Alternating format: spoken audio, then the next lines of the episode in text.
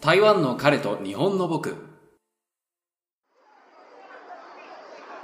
台湾在住日本人が日々の生活で感じたことを個人的見解たっぷりでお届けするポッドキャストです。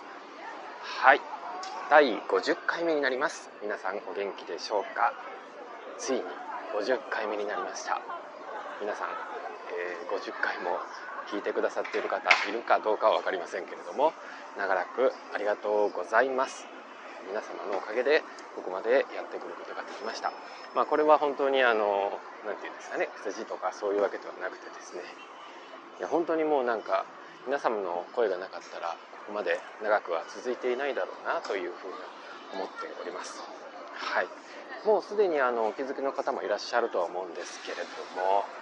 ちょっと音声が違いますね。周りの音も随分と入ってると思うんですけれどもマイクの性能が悪くわけ悪くなったわけではなくてですね、えー、外に出ております。今いるのがですね正門町。あのこれ日本語で何て言うのかがちょっと微妙なところなんですけれどもね正式な言い方だと正門町になりますけれども中国語読みではシーマンって言います。シーマンディンですね。はいになります。はい、えー、そこの6番出口前におります。ちょうどあの目の前にレインボーの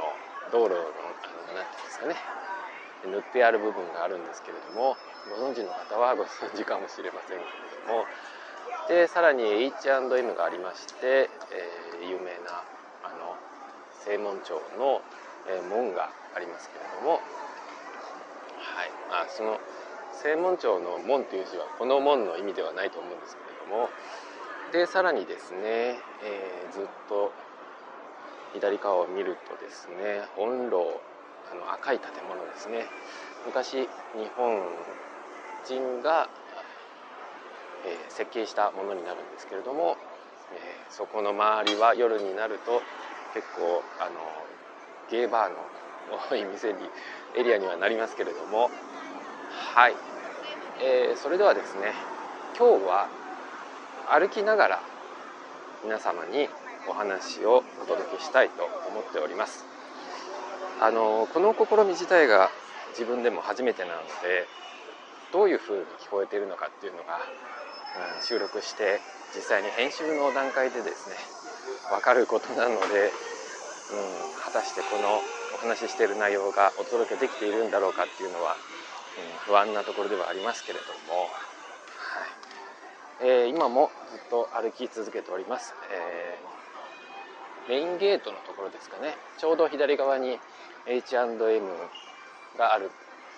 ところの通りをですね、えー、ずっと歩いております。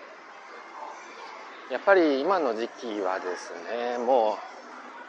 う、まあ、去年からもそうですけれどもえー、まあ、新型コロナウイルスの影響でですね皆さんがなかなか台湾にいらっしゃることができないので、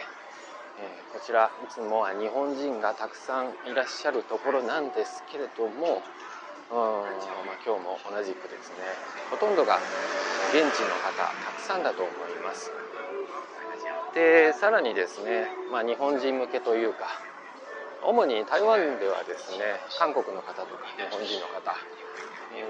中国の方も結構いますかね、えー、観光客多いんですけれども、まあ、そういった観光客目当てのというかもあの観光客に向けての店が多いので多かったんですけれどもね今はほとんどがもう現地の人向けのお店になっていると思います。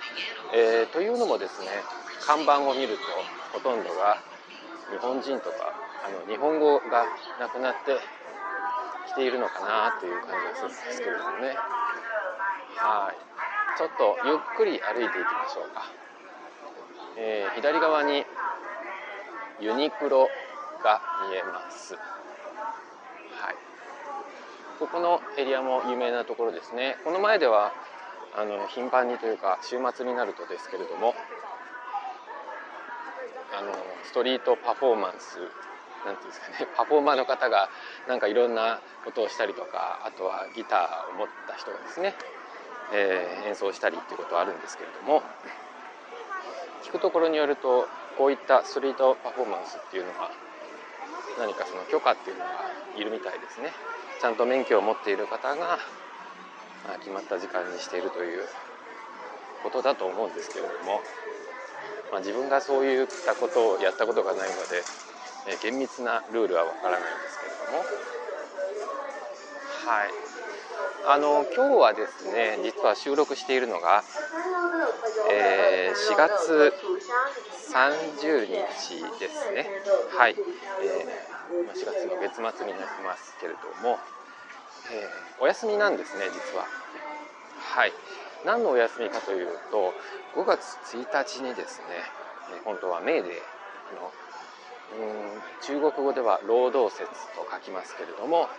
労働者のためのお休みになるんですが明日が土曜日ということで振り替え休日で4月30日がお休みになっております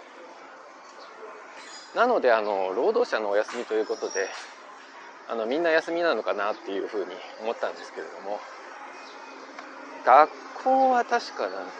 今日は休みじゃないとかっていうことも聞きましたね。うん、日本の場合っていうのはあの祝日っていうのはみんなに向けての祝日になりますけれどもあの台湾ではこういった誰々に向けてのお休みみたいなのがあるようですね。まあ、かといってですけれどもなんか男性の日とか女性の日とかあったら女性だけ休みなのかって言われるとそんなことはないと思うんですけれども、はい。えー、左側に、えー、今ですねなんか、えー、食堂街というんですかね。皆さん音が聞こえますかね。皆さんに音の雰囲気とい。うかその臨場感みたい。なものをお届けした方がいいんでしょうけれどもねただずっと喋らずにですねい。るのも放送事故みたい。になってしまい。ますのでちょっとだけ皆さんにその雰囲気を味わってい。ただきながらいつも通りにですねお話をお届けしてまい。りますけれどもただですね今日はあまりとい。うか全然テーマを決めておりませんなので何を喋ろうかっていうのは本当に思いついたままという感じなんですけれどもね。はい。ちなみに今どういう感じで収録しているのかというとですね。えー、IC レコーダーで収録しているんですけれどもそこに、えー、ピンマイクをつけまして、えー、そしてですねイヤホンですね。それをつけて喋っております。このイヤホンをつけることによってですねあのまあ、携帯でスマホで話しているような雰囲気が 作れるのでですねあのこの人は何もないので喋ってるのどうしたんだろうっていうふうにはなかなか不審に思われないかなと思ってカモフラージュであの音をモニタリングしながら、えー、そうですね収録しているんですけれども。はい。ちょっとどっちに行こうかなというふうに今迷っているんですけれども、えー、ずっと歩いてまいりまして大きな通りに出ましたね、えー、ではちょっと右を曲がりましょうか。はい。お土産屋さんがありますね、なんか工事現場とか通ると音とかが大きそうな気がしますけれども。じゃあちょっと小さな通りとかあればそこら辺に入ってもいいかもしれないですね。と東側東側になるのかな。ちょっとね今どっちの方向性方向方向を向いてるのかっていうのがわ、うん、からないんですけれどもね自分自身も。多分ですがこれは北側なのかな。北側だと思いますね。北側に歩いてきたんですね、えー、ちょっと工事現場の横なので、聞こえにくいかもしれません。けれども。はい。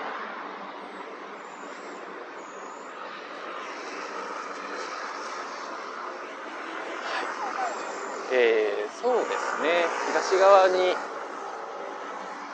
見えます。あのちょうど今大きな通りの前に来たんですけれどもその前にですけれどもが東側になってですね、えー、台北駅の方向になります。そちらの方にも歩いていこうかなと思います。なかなか皆さんあの観光に来る時っていうのはこのえー、正門町のですね大きな通りを隔ててあの南北に通っている通りを隔てて、えー、西側と東側に分かれるところの西側に行く方っていうのは多いと思うんですけれども東側っていうのはですねうんなんというかもう少し静かな雰囲気になっていてですね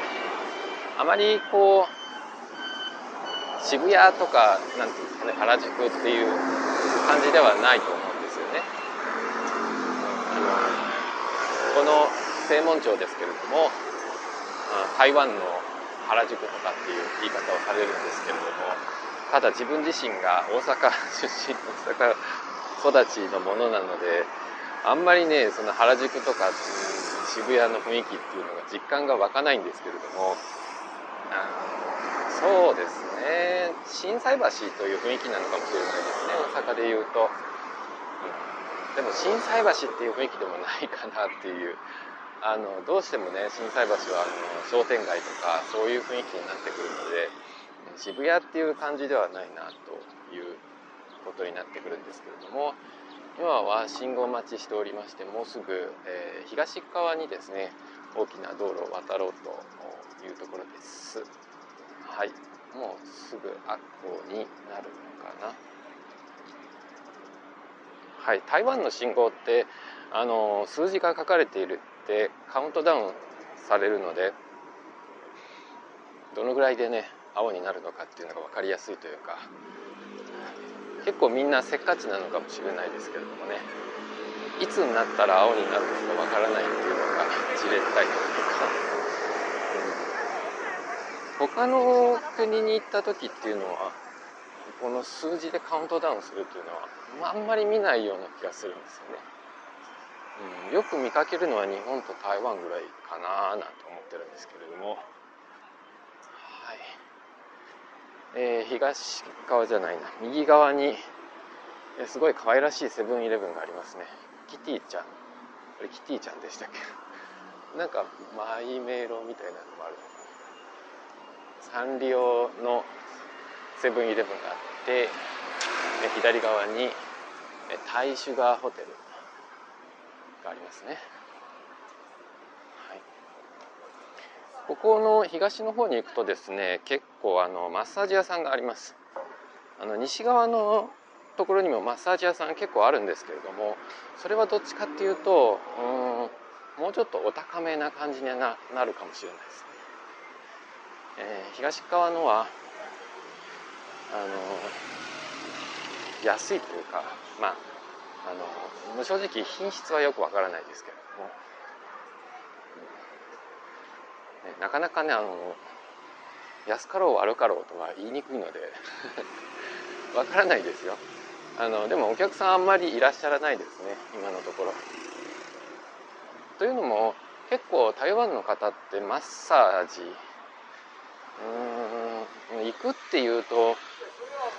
まあ、中年の方が多いんですかね中年以降の年齢の方が多い印象ですけれどもなかなか若い方は行かないかもしれないですね。日本人は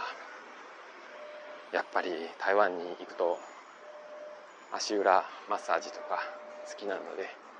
みんな行きますけれどもね。だいたい1回で1,000元ぐらいとかいう感じですけれどもこちらの金銭感覚からするとですね1,000元ってまあなんて高いんだっていう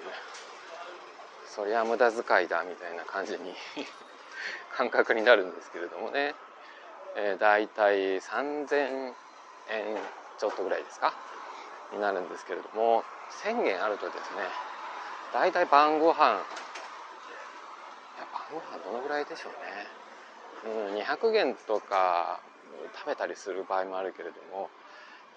日常的には120とか130ぐらいで済ませる場合も多いかもしれないですね。なのでまあ、7日間から8日分1週間分のね晩ご飯の値段をあの1時間たった1時間のマッサージのために使うっていうのはなかなかの贅沢ですよね。でいつもあの皆さんにその金銭感覚をあのお伝えするためにですね自分の感覚ですけれどもあのお伝えしているのが台湾で書かれている金額かける6をすると大体日本人と同じ感覚になるのかなという感じなんですね。日本人と台湾人のその金銭感覚が合ってくるというか例えばですけれどもちょっと分かりにくいですね説明があ50元のものがあったりしますけれどもそれを6倍しますと300円ですねだから50元のドリンクがあったとして、えー、それを6倍すると300円なんで300円ドリンクって考えるとめちゃくちゃ安いっていうほどではない。ですよね日本でも。やっぱり100円とかでジュース缶ジュースとか買えたりするなんてですね、うん、300円となるとまあその場であの作ってもらえるドリンクだったら300円でもまあうんなんとか納得できるかなっていうレベルではありますけれども。コンビニで売っているジュースで300円とかってなるとなんかちょっと高級なのかなみたいな雰囲気になりますよね。はい。えー、今日お届けしている内容はですね一応カットとかはしていこうかなとは思ってるんですけれどもね。ただ何分撮ろうかっていうのはあんまり考えてなくてですね。これからも頻繁にこういったことをしてお届けしようかなと思ってるんですけれども。はい。この方式の収録っていうのは何て呼んだらいいのかなと今迷っているところなんですけれどもね。散歩キャストって言ったらいいのでしょうかね。はい、で今そうですね。どこを歩いているのかっていうのもお伝えしないといけないですね。歩いてきたのがですね東側をずっと歩いております。まっすぐまっすぐ行くとですね、えー、カメラ屋さん街があるんです。えー、看板を見てもらうと分かるんですけれどもちょうどカメラのあのフィルムのネガですねこのネガのあの端っこ？端っこっていうんですかね。ネガみたいな形の、えー、看板がたくさん並んでいるのでよくわかるんですけれども、えー、カメラ屋さん街があるもののですねちょっともうだいぶされてですねほとんどの店が閉まって看板はあるけれども違う食べ物屋さんとかになってしまってるっていうのが、うん、たくさんありますね。これもちょっと最近ここら辺のカメラ屋さん街を見始めたってことはあるので昔はどうかわからないんですけれどもちょっとこのコロナの影響なのかはわからないですけれども、あの一眼レフとかでもね皆さんお求めやすい金額になってきているので台湾でもですね買う方っていうのは多いんですけれどもただですねうん一眼レフ買ったことある方なら分かるんですけれども10万円ぐらい日本円でいうとまあそのぐらいの金額ってあの台湾でいうと1ヶ月の給料じゃ済まない場合があるんですよね。はいだから日本で1ヶ月の給料で、まあ、20万30万ぐらいだったとするとですね、えー、その1ヶ月分をカメラに費やせるかって言われるとなかなか厳しいものがありますよね。なのでこちらもですねあの本当一眼レフを買える人っていうのは増えてきたけれどもやっぱりまだまだ限られているという感じです。えー、なので台湾の方々ね自撮りとか好きなんですけれども、うん、まだまだ iPhone とか iPhone も結構高いですけれどもね。10万円以上しますけれども。ただスマホっていうのは日常不可欠なものではあると思うし他の利用方法があるのであのまあ皆さん持ってらっしゃいますけれども。はい。そうですね。同じ10万円ぐらいの価値のものでいうと何でしょうまあバイクはもうちょっとするかもしれないですけれどもバイクを買うような感覚になるかもしれないですねそのせいなのかどうかわからないんですけれども、えー、台北でカメラをこう撮ってらっしゃる方でですねまず勉強するのがデジタルカメラではなくてですねアナログのフィルムカメラの方が意外と多いんですよね。まずフィルムカメラで勉強してでやっぱりデジタルカメラがいいなと思ったら一眼を買うような感じみたいなんですけれどもね。そうなんですよね。そこがちょっと日本と順番が若干違うんですよね。皆さん結構デジタルカメラの方があのフィルムって結構高いんですよ。なのであのいっぱい撮ろうと思うとやっぱりデジタルカメラの方が結果的にその安くつくというかパフォーマンスがいいというか。なのでまずデジタルカメラで、え練習してですね。あのアナログカメラのですねアナログカメラっていうんですかね。フィルムカメラのあの風合いを試してみたいからとかそういう雰囲気の作品を作ってみたいからあのフィルムカメラを買うっていうパターンがあると思うんですけれども、はい、こちらの人あのアナログいつもアナログって言ってしまう。あのフィルムカメラを買う確率は高いかなと思いますね。はい、もうなんか最近本当にカメラをよく使っているのでそんな話ばっかりになってしまいますけれどもね、えー、今はどこにいるかというとですね、えー、ずっと東に行ったんですけれどもそのままですねこれはどっちかな？ちょっと南に降りた感じですね。なので若干シーマン寄りに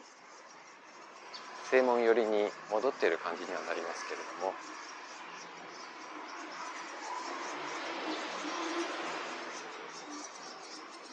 今時間帯に言うで言うとですねお昼を時間帯になるのかな？12時前後ですけれども。なので皆さん食堂ではにぎわってますね。はい。この音がどのくらい伝わっているのかわからないんですけれども。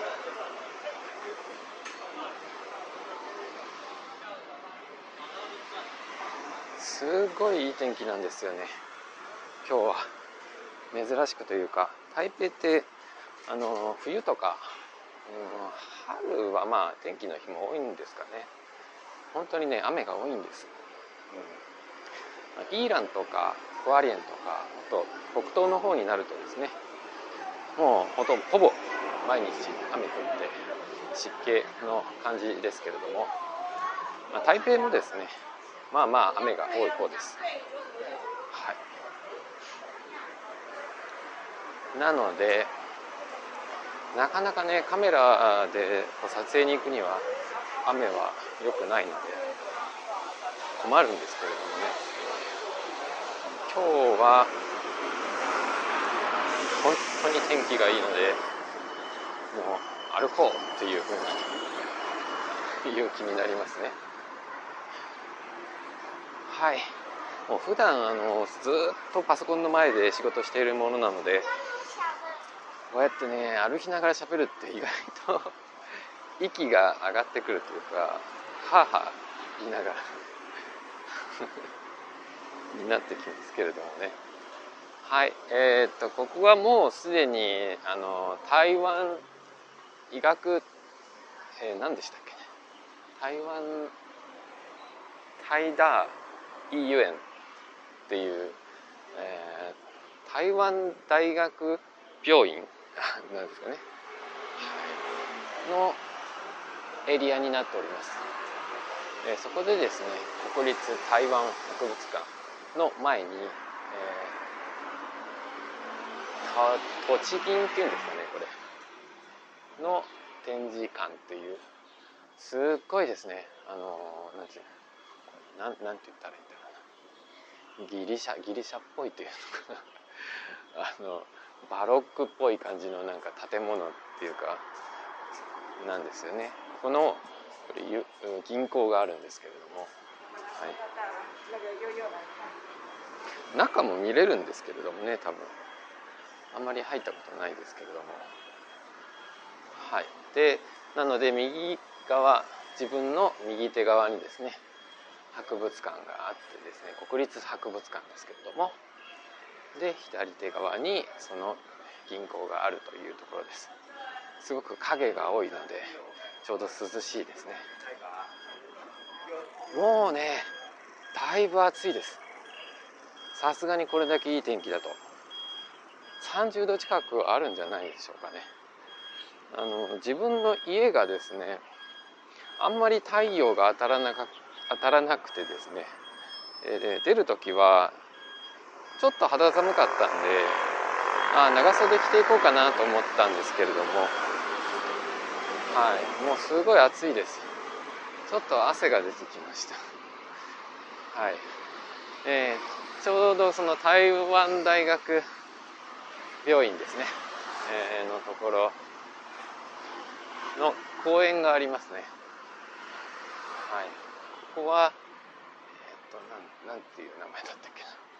228公園だったかな記念公園かはいえー、この公園のところのですね近くにですねあの焼きそばパンの専門店があるんですよね日本から進出してきたお店なのかなと思うんですけれども、えー、焼きそばパンっていうのが台湾になくてですね、えー、唯一そこぐらいですかね専門店って。他に支店とかはなかったと思いますけれども。そこのが結構美味しいです。そこで買ってですねこの公園でまあ食べるみたいな。そこのあの焼きそばパンはですね店内で食べることができないので、えこういった公園とかでですね食べることができます。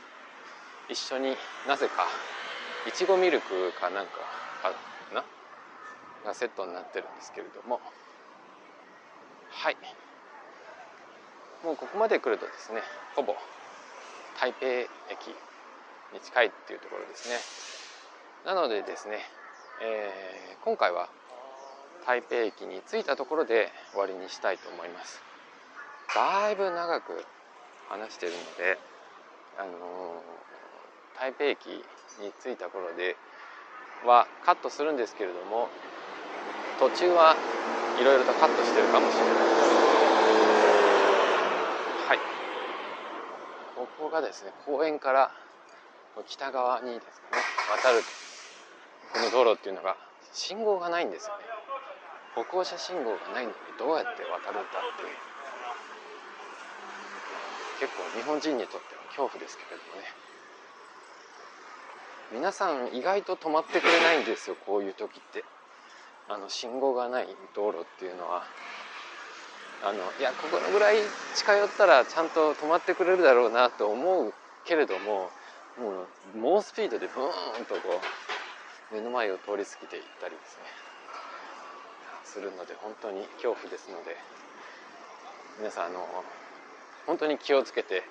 いただきたいなと。あのそうで皆さんこういうことに慣れてるから意外と事故とかないんじゃないかなっていうふうに思うかもしれないんですけれどもバイクによる事故がですねまあものすごい数が起きてますので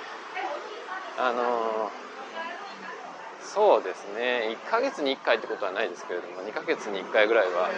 目の前でちょっとした事故とかは見ますね、ちょうど右側にえー、っとですね焼きそばパンの店がある通りを過ぎてですね。今日はちょっとお気に入りのお店でドリンクを買って行こうと思います。その前にですね、えー、とちょっと皆さんとお別れするような形になります。はい、えー、ちょうどお気に入りのお店の前に来ました。サトウキビのママってガンザーのママっていうお店があるんですけども最近ここがお気に入りでっていうのもですね実は自分が台湾茶を売っているにもかかわらず、あまりお茶が飲めないんですね。あのすぐ胃が痛くなるんですけれどもなのでなかなかそのお茶以外のお店っていうのが少なくてですねでこのサトウキビのお店の前にですねちょうど、えー、再睡5分鐘っていうお店があるんですけどこれが台湾で有名な YouTuber のアーディっていうアーディ English みたいなあの英語のチャンネルがあるんですけれどもそこの、えーと、妹さんがやってらっしゃる、うん、飲料店があるんですよね。はい。まあそんな感じでですね、えー、ざっくりとですけれども、えー、西門町シーマンディンから、えー、ずっと北に上がってそして東に折れてまっすぐ来てえ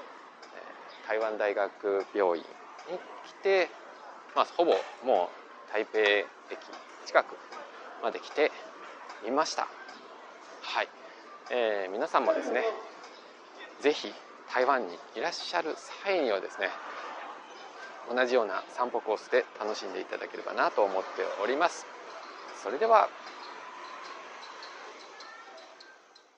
はい。正門から台北に向けて歩いてみましたけれども、いかがだったでしょうか？今はですね、もう家に帰ってきてゆっくりしておりますけれども、外で収録したのは本当に初めてで、さらにですね、全く原稿なしで話したのも実は初めてです。次話す内容を探しながら歩いていたので、もうたどたどしい雰囲気が伝わったかもしれないんですけれどもね、たまにはこういう素の部分が出るっていうのもいいのかなというふうに思っております。50回も作っているとですね、同じ話を何回もしたことがあるかもしれないんですけれども、前にした話を覚えている人もそんなにはいないでしょうね。なので何度話してもまあさほど問題はないでしょうというふうに軽くは考えているんですけれども、外で収録すればですね、思いがけない出会いがあるので、実況アナウンサーのごとくですね、反射神経が鍛えられるかもしれないなと、ちょっと自分の中でも期待はしているんですけれども、さらにあの、外に出る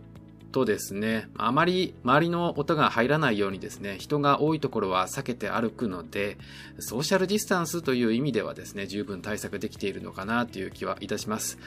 今後もですね、積極的に散歩キャストしていく予定なので、いつの間にか散歩キャストという名前を勝手に決めましたけれども、